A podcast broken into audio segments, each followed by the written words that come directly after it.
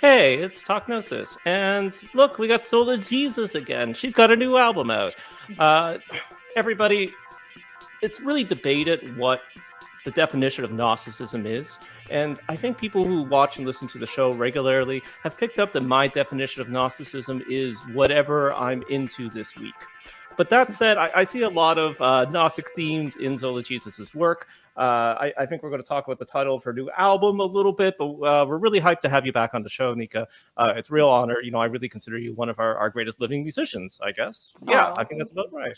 So, uh, and if everybody doesn't know uh, her work, go out and buy it. And you know what? I usually do a, a, a plug for our Patreon at the top of the show, but sign up for Zola Jesus Patreon. It's patreon.com slash Zola Jesus and go to her homepage and uh, buy her new album, Archon. Get it on vinyl. Treat yourself.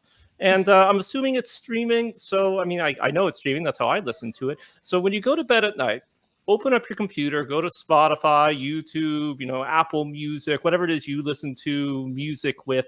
Uh, turn the volume off on your computer, set it to repeat, and just have it play all night long. Just have it stream over and over again because we want to get that that big. I don't know, twenty six cents that Spotify would send you. Um, thank you. thank you. And Oh, sorry. And one more commercial, patreon.com slash Gnostic. Give us money so we can keep doing the show. If you can't give us money, that's fine. I don't have any money. Uh, you can help us out by telling people about the show, either sending out your favorite episode, which will be this one, telling people about the show, like and subscribing. And one-time donations at paypal.me slash Gnostic. Um, Nika, yes. my first question is, why did you call the album Archon? Because we're living in archonic times it's hard to avoid it. I mean, you know, I was thinking a lot about just the world that we're living in and the world that I made the record in, and it was just very traumatic. Uh, kind of a bipolar world that's fed off of like this really heightened state of emotion that um, just feels very dark, very dark, and also just like all the oligarchic power and everything. It just yeah, very archonic times yeah, yeah. I, you know what? Obviously, I, I agree. And, you know, uh, all of your albums sound cohesive to me. Like, I, I don't know if you set out to make them as concept albums or if there's, you know, if you have a bunch of songs and then when you're picking them for the albums, if there is some, some order in your mind or if it's coming together unconsciously. But, but I see this album and and make sure you know this is a great thing about being an amateur critic or an interviewer like please tell me whenever i'm wrong right? Just be like you know pull the marshall mcluhan and annie hall thing and be like you don't understand my work at all. Um, but uh, do, do, you see archon as a concept album or particularly interconnected? Uh, I mean, it definitely was made with this kind of whole world in mind. And so um, that's what I love about making albums, but also it makes them a lot of work is that everything needs to feel really cohesive and it's like it's different like each song is a different corner of this world that i'm trying to build and um, that also includes my own personal catharsis through my own issues that i've been going through then also like this this sort of collective um, just emotional tenor of the times. It all comes into this conceptual i mean it's conceptual in that way and, and sonically but i'm not sure the, and the songs are actually all related too. So yeah. yeah. Yeah, well, you know, there, there's sort of the Gnostic said, as above, so below. But I think we could also say, as within, as without. And, mm-hmm. and I mm-hmm. think this album really does illustrate that principle. Like, I think a lot of people can, can get a lot out of it because they know what's going on in the world. Uh, they can see the sort of exterior focus, but uh, it's, it's very moving and powerful the way that you're able to connect it to your to your inner landscape. And, and I think that really comes across. Um, hmm. Nika, something cool that I stole from somebody smart that, that makes me sound smart when I say hmm. it is Gnosticism isn't about answers. It's about questions and about finding better questions. So, what questions have been fascinating you lately? Lately or ever? Um, yeah, lately and ever. Yeah, go for all. I mean, sometimes I feel like uh, I feel like a defective human being because I'm constantly having a lot of panic about just like why we're here, like what what there's no there's no evidence or proof about why we're here other than just like you know the the history of humanity. And so that really stresses me out.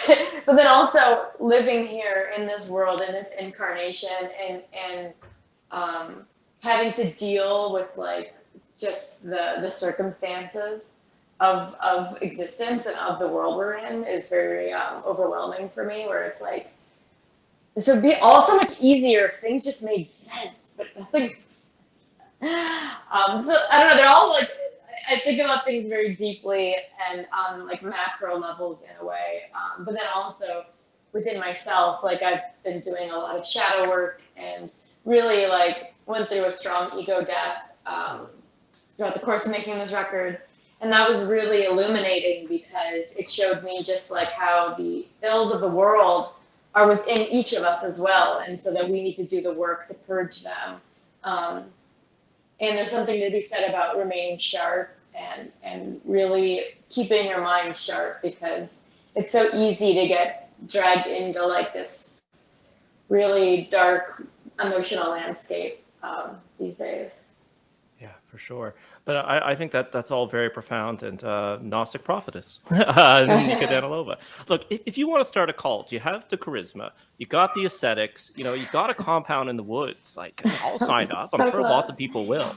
Yeah, I'm just not. I'm not convinced. Uh, I'm not. I'm not committed enough to convincing people to follow me. and I think that really that's what that what makes it that's what makes it cult is that that narcissism to believe that you are the one that has the answer. Um, well, you know, it's uh, when you say that that you feel like you're a defective human. Uh, you know, I, I think that's right, but and that's the bad news. But the good news is, so are all eight billion of us. you know, exactly, like, exactly, yeah. yeah so that's what I mean. That's what ultimately makes me feel so much empathy and love for for every human. It is because we're all just different incarnations of the same traumatic confusion, and so it's like, you know, we're all in this together. Yeah, like you, you know, Gnosticism actually says we, we come out of trauma in a cosmic way. Actually, mm-hmm. basically, we're born through trauma, you know, twice. You know, once cosmically, divinity, through divinity, and then again when we enter this world. And mm-hmm. and I don't want you know, it's weird because you know I, I am a deacon. I, I, have a small parish here in Montreal, but I, you know, if I could flip a switch and make everybody in the world religious, I, I wouldn't flip that switch because there's so many paths to the truth. But but something I, I wish we did all share was this this shared understanding of uh, lack, defectiveness, uh, trauma, this this this hole that is in everybody. Because because one, that's that's what unites us, and and two, it, it, it does just make us more loving and understanding. You know, the mm-hmm. um, original sin was is is and was a horrible idea, and of course it was very mainstream, still is mainstream in many circles, but everybody once believed it in the West, more or less. So I'm really glad that that's gone. Yeah. But but at least one good thing about it was, and I'm not, I don't want the original sin to come back. But one thing it did was, you know, it, it did allow everybody to, to have that connection, you know, that understanding of mm-hmm. this of this this hole, this lack uh, that that that we do all share. Uh, the other thing too is if we don't realize that it is everybody, we all become heroes and villains, right? Like, mm-hmm. and and sometimes, and when I say we all become heroes and villains, it's not necessarily thinking that you're the hero and everybody else is a villain. It also makes us point to other people and say that they're heroes and they're perfect. Mm-hmm. Um, and of course, it also allows us to find a lot of villains. And I, and I think, you know, that there's a lot of talk about call out culture, cancel culture, and and such. I, and I, I don't want to go into those cliches, but but I think if we perhaps had this shared understanding of our of our shared brokenness, you know, this this mm-hmm. wouldn't be an issue. Yeah, and I think that we're definitely poisoned by the Christian fundamentalism, at least here in the states, because that creates this like dichotomy or this binary between good versus evil and like righteous and evildoers. And so it always assumes you're coming from a place of where you're righteous. And I think in doing that, you don't have the humility and vulnerability of actually going, wait, I am as evil as I am good, you know? And that's what I really learned through studying and practicing Buddhism is really being able to embody the non-dualism of life and that we all contain our binary. So to project this like evilness onto other people is to basically negate the evilness in yourself, which makes them whenever I'll do that or I'll lash out at somebody or I'll have that feeling of, of anger, like they're bad, I'm good. I have to turn it around and go, well, I'm they're good and I'm bad, you know, just as much as it's the opposite. Um, and that's something that I think that the the more we forget about that, that non-dualism where we need the two binaries together, like they're inseparable, um, the more we forget that, the, the more we think that that Earth is and the world is something that it's not. You know, that's very illusory thinking. I think the good versus evil, the, the, this real like dichotomous understanding of of just like human nature, even. Yeah, there's there's a lot to be said uh, about the power from just understanding that that everything is inherently contradictory. Nothing is is perfect. Uh, nobody is perfect. I know I'm kind of repeating myself here, and these are often cliches, right? But but it is very mm-hmm. powerful, and we don't actually believe it. And, and of course, we're all capable of everything. And the thing is, you know, this is something I want to talk about later. Is I I, I like to think I'm a good person. I try to do good things, but I, I hurt people constantly, and I've been hurt by mm-hmm. people constantly, and I've taken things too personal. And I know this is not just me, and it's because we can't just point at a person or at a thing or anything in this mixed up world and say that this mm-hmm. is pure, be a pure good, pure evil. It, everything is a mix. Everything is in flux. Yeah. Um, it's it's this this sometimes frustrating, sometimes beautiful uh, uh, dialectical dance. Uh, mm-hmm. of of the interplay of opposites. And I believe when you add up those opposites, you, you do get a whole. But of course, it, this whole manifests itself through these these contradictions, through these currents, mm-hmm. through quote unquote good and evil, uh, what have you. And I suspect, uh, you know, you may not have the exact same formulations in some of your your philosophical thinking, but I suspect that, that we might be similar in those regards. Yeah, I mean, absolutely. Like, I, I just think it's important to be aware of the fact that, like, your point of view may not be sound either, you know? and so, like, having that, you know, having that hubris is kind of like scary in a way. Um, so, yeah, yeah. Oof so I, I, do want to tell the people at home, you know, we have a question sheet, and, and I did write out some of my long rants to to prepare Zola Jesus for, for what she has to go through. So here's one of them. Um, I, I think one of the metaphors found in Gnosticism really applies to the creative process. Like when we conceive of, of a piece of art in our heads, uh, the sort of Platonic ideal, it's it's perfect it's in our heads as something that mm-hmm. completely perfect. But when we materialize it, when we literally bring it into the material world, it gets kind of messed up, kind of fucked up. And then, but there's life to this fucked up in this. You know, the work changes, it grows, it's no longer perfect, but but it's alive. Do you find that your work takes on a life of its own? Like, are there any songs or aspects of this new album that you weren't expecting, or that you kind of discovered in the process, or, or stuff that took on new meaning for you?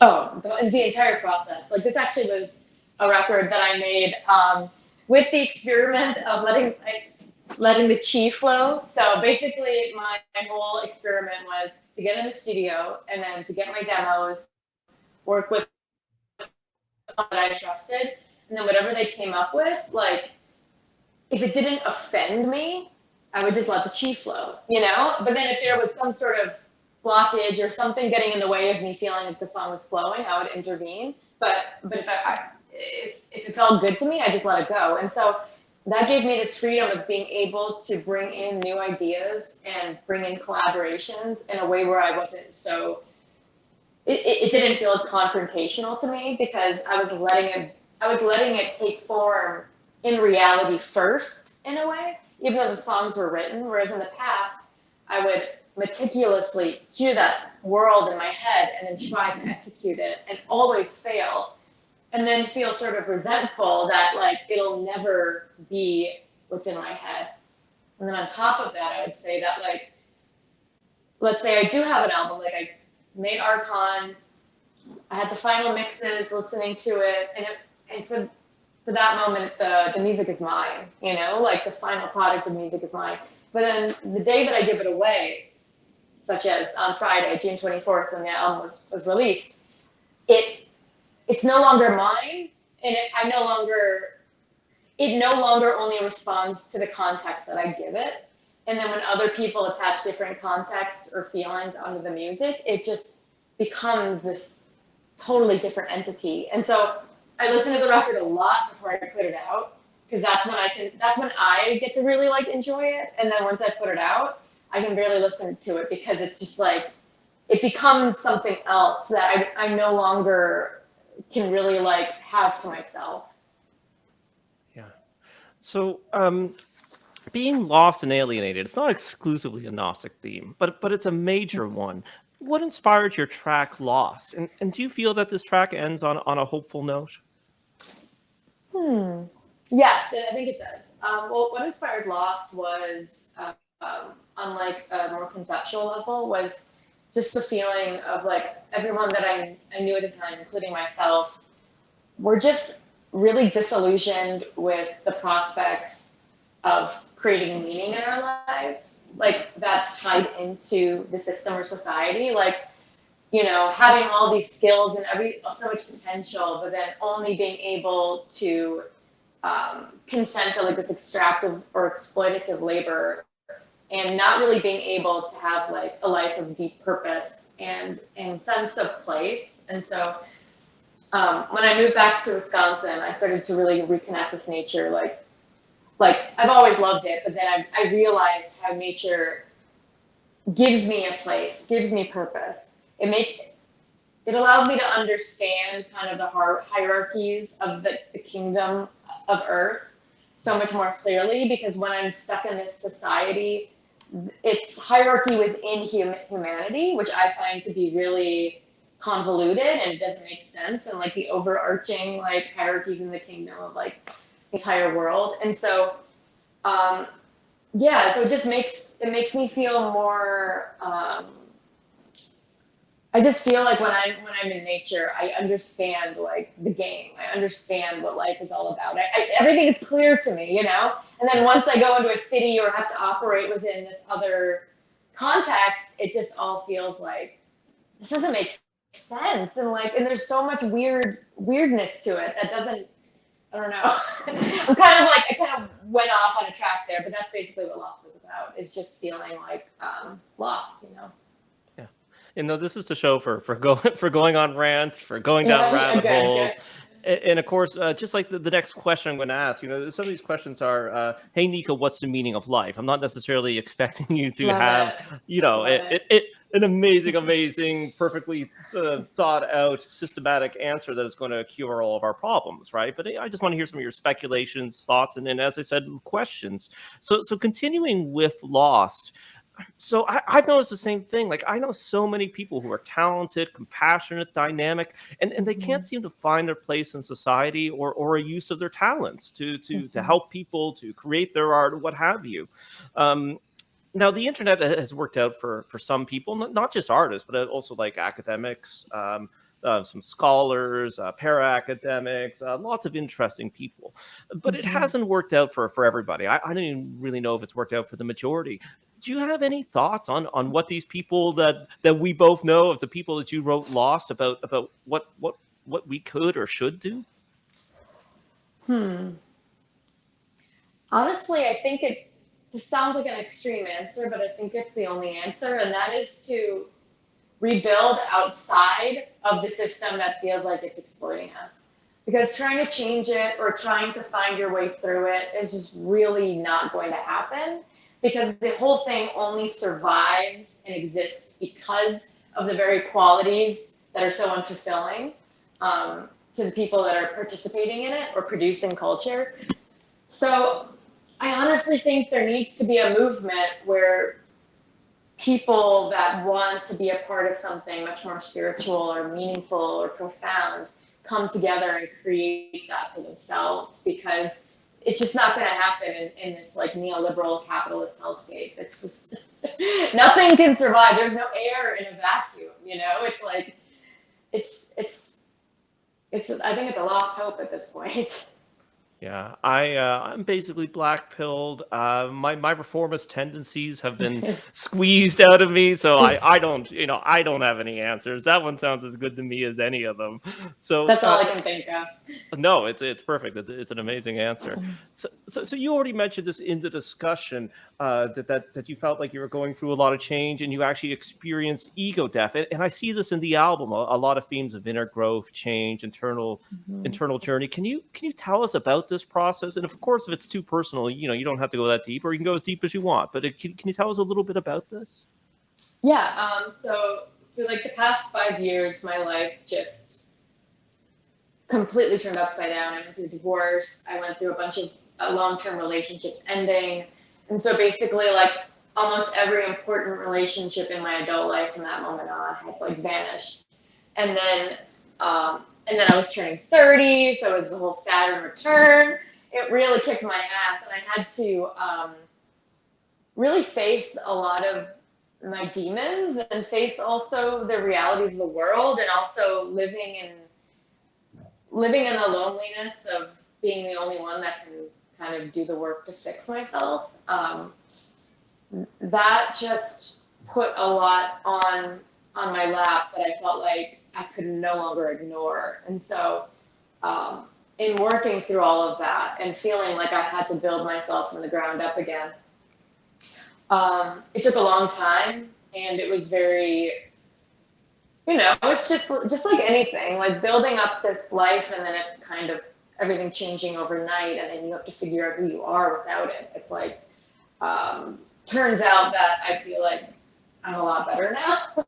like facing the ego death, the psychic death, like really like going into the cave and like um, really looking within was incredibly profound. And I was able to let go of so much baggage. But um, but that's like gnarly stuff. And now I know why people put it off. or they repress it or they compartmentalize. Because, ooh, it can be hard when you're just staring staring at yourself and and the mistakes you've made or or not and you know the life that you're that you're already living. Because once when you turn 30 it's like okay this is my life. Like this is a life. This is a lifetime. And there's a lot of karmic work to be done before you know before i go. So it's up to me to make it happen. Yeah.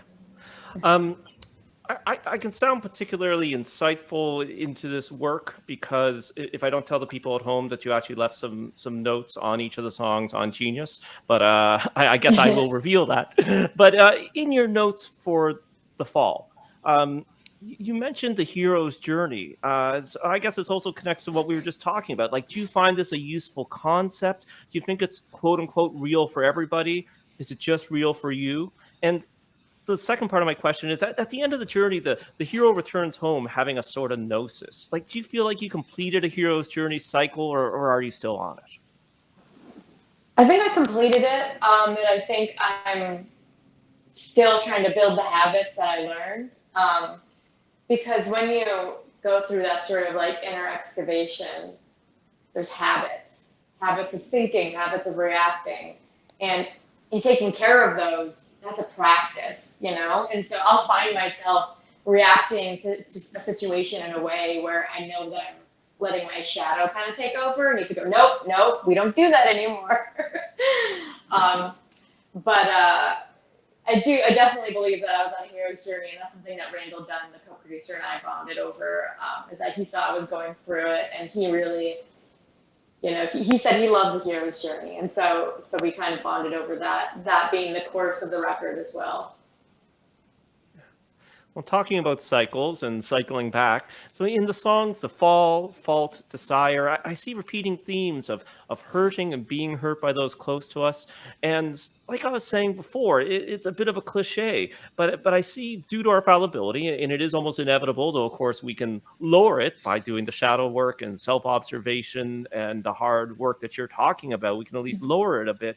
But due to our fallibility, often about mal- malice, we we hurt those close to us and uh, I guess a, a, very again, I I, I don't expect a, a, systematic answer, but how do we live like this if it's inevitable?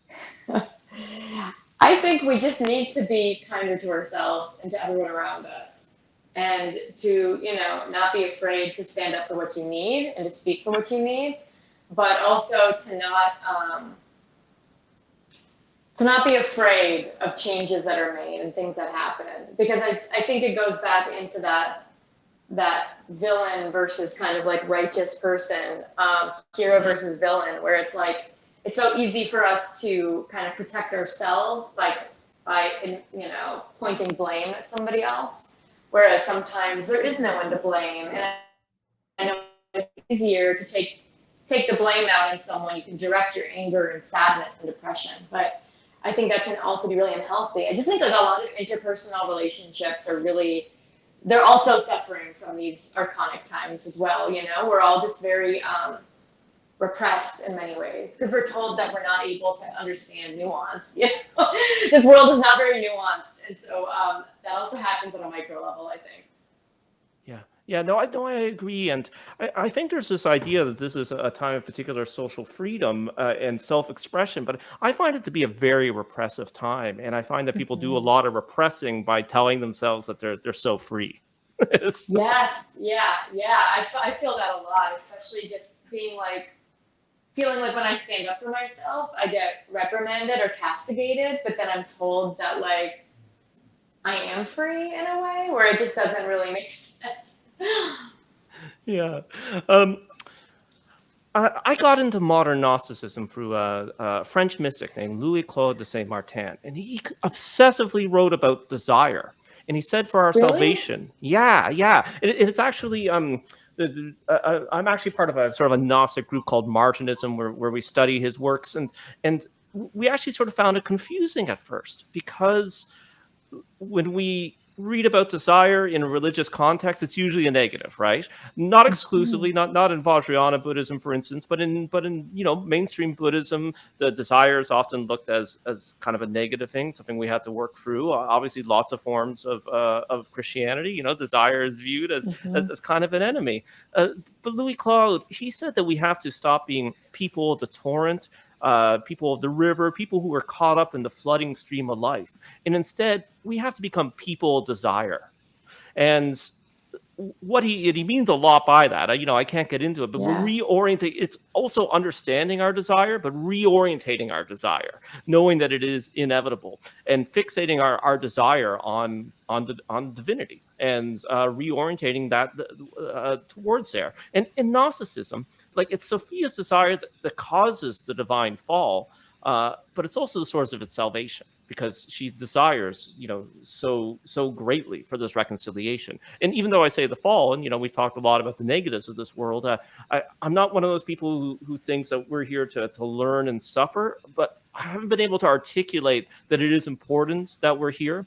Um, and again, I don't know if I believe in Gnosticism literally or figuratively. Uh, you know, if this is just a philosophical metaphor, if there is, you know, something out there. But but to make a long story short, the the expression of consciousness needs materiality, and it's it's not always fun. And I don't know why, and I haven't figured it out, and I never will. But that comes through desire in, in the Gnostic sense, right? Materiality comes through desire. So, what does desire mean for you? And, and do you see a cosmic angle to desire? Yes, that's cool. That's interesting because I've, I've really struggled with understanding desire because I feel like it is so multifaceted. In the beginning, I thought, okay, desire is bad, but I'm somebody that that um, feels like maybe like on a cosmological sense feels like desire is like this innate creative force. It's the thing that keeps one alive. Like desire is a birth in some ways because it it is it is the hope of something to come, and so I find desire to be really motivating, and that's actually what um, I I was kind of inspired to. Well, I spent some time at a Zen Rinzai Zen monastery, um, and I asked my roshi about desire actually, because I said, you know, desire. I start, you know, like I like should I should I turn my back on desire and the things that that it pushes me to do, you know, because desire is bad. And he said, no, there's such a thing as wholesome desire. And wholesome desire is great because that is the impetus, that is the birth of, of, of a potential awakening, you know? And, um, and I find that to be really beautiful. So then I think about desire as this very just like, yeah, this very creative entity that like when, when I feel it enter into me, like this desire feeling, I feel like I'm unstoppable. and that's such an amazing feeling because it's this feeling of energy and of life and, and, and reaffirming the creative potential of life, you know? Um, that's what I like. I like the unknowns of life and the surprise. And I think desire makes me feel like very awakened in that way. Yeah. Well, uh, talking about uh, awakening, uh, Zen Buddhism, uh, non-dualism. What do, do uh, do you consider yourself a non-dualist, and, and what does non-dualism mean for you? Well, um, I struggled a lot with non-dualism um, because it just didn't make sense to me because I was just like, wow, okay, well, you know, I see good and evil, black and white. Like the world is, is made of these two things, you know? and then um, I went to the monastery and I participated in this Shugendo ritual, which is Shugendo is this uh, practice or tradition um, of like mountain Buddhism that incorporates aspects of Shinto. Mm. And the monastery that I that I like my sangha or whatever is also a, a, a Shugendo practice place, and so they did this um, ritual, and um, there was this fire, and you know we were throwing things in the fire, and there was like chanting, of course. Um, it was for Fudo Myoo, this this deity in Shugendo. Um, anyway, just throughout the just the mayhem of the of the ceremony happening and just how overwhelming it was, I became overwhelmed with this idea of of all of the elements combining together in order to create one thing, and that not, not one element can be removed. And then I understand. I started to understand how black and white, good and evil, all that are inextricably linked in a way that that you just can't. I couldn't ignore anymore. Like I couldn't see somebody and judge them for bad things, knowing that they also have the good things, like that they create, that they, you know what I mean, that they continue their binary. And so that was um, just really over. It was really fascinating to me to to have that sort of insight and then to follow it. And um, it's hard because our life, our world is so dualistic in the way that the media is and the way that people treat each other, and it's very like yeah, again, like fundamentalist in that in that respect. But um, but I see things differently now, and so it's hard to integrate that worldview, like a non-dualistic worldview, into like Western, being like a Western musician and having to be like, I will not play the game. I know, I, I know the truth. I know the truth. Yeah, no, for sure. And, and I think myself and a lot of people, you know, obviously a lot of spiritual curious people uh, watch and listen to this show. And, and, you know, I've had similar experiences also on retreats and in meditation centers. Yeah. And then it's like, okay, well, now, now I know, right? And then I come back to the real world where I have to, mm-hmm. you know, go to my job and interact with my wife and, you know, uh, deal with the frustrations of life. And it's, and it's, it's like, oh, okay, well, why, why is that gone? You know, it was so clear when I, when I was, when yeah. I was up there on the mountain. So it, it really it really is a struggle, even after having these these profound insights, these profound experiences. Mm-hmm. Yeah. yeah. Well, that's. Uh, I, I, think we're already at wrap up. Uh, uh it's been uh, amazing. I, I, can't wait for uh, your next album, which I will again bother you to come on the show and talk about. Um, but uh, yeah. Uh, the, so uh, plugs again. Are you doing any touring? So zolajesus.com. Uh, but are you doing any tours or anything else you want to promote uh, related to Arkhon or related to your work before before we sign off? Yeah, well, my record Arkhon is out now, and I'm about to go on a tour with the Cult and Black Rebel Motorcycle Club in like the Midwest and East, and so in, in the states. So check out zolajesus.com for tour dates, um, and I'll be doing a U.S. tour and hopefully beyond, hopefully Canada. Yeah. Um, to, to Montreal. Great city. Yeah. yeah. I love Montreal. Yeah. yeah. awesome. Okay. Thanks again. Oh, wait. I, am going to quickly do my plugs. Uh, hey, we're talking about meditation and stuff. Uh, what, what am I? I am a freelance writer, but I, I also uh, teach mindfulness based stress reduction. As part of that, I, I, do free meditation every Sunday morning. It's, it's how I uh, keep my meditation instructing talents sharp and also how I give back because I am a little uncomfortable charging for meditation, but I also need to eat. So uh, that's 11 a.m. Montreal time. It's free. Uh, go to mylandmeditation.substack.com. There's a newsletter there. You can sign up that just gives you the link and lets you know, you know, if, if it's on. Sometimes I have to cancel or or, or things come up. Uh, check that out. Holygrail.substack.com is my parish in Montreal. Uh, the Johannite Church sponsors this podcast. Um, they've got a great program that is free at johannite.org slash, that's the wrong link. Uh, Johannite.org slash learn. Uh, they have a free course there that is the introduction to the Johannite tradition. I uh, highly recommend it. You'll love it. It'll be fun. It's not meant to brainwash you, but if you have any kind of interest in Gnosticism, in organized Gnosticism, uh, check that out, people. I think you will get uh, an awesome kick out of it. One last plug. Uh, GCAS.ie is where I'm going to school. It is an alternative debt-free university. I'm doing research on Gnosticism there. You should just check it out, even if you don't want to go to school. If you want to go to school, you you should go there. But uh, you may want to keep an eye on them and their YouTube channel because they are always releasing awesome talks from some of the world's best scholars. Okay, this is goodbye for real. Thanks again, Nika. For Thank you so much. Have a good one. You too.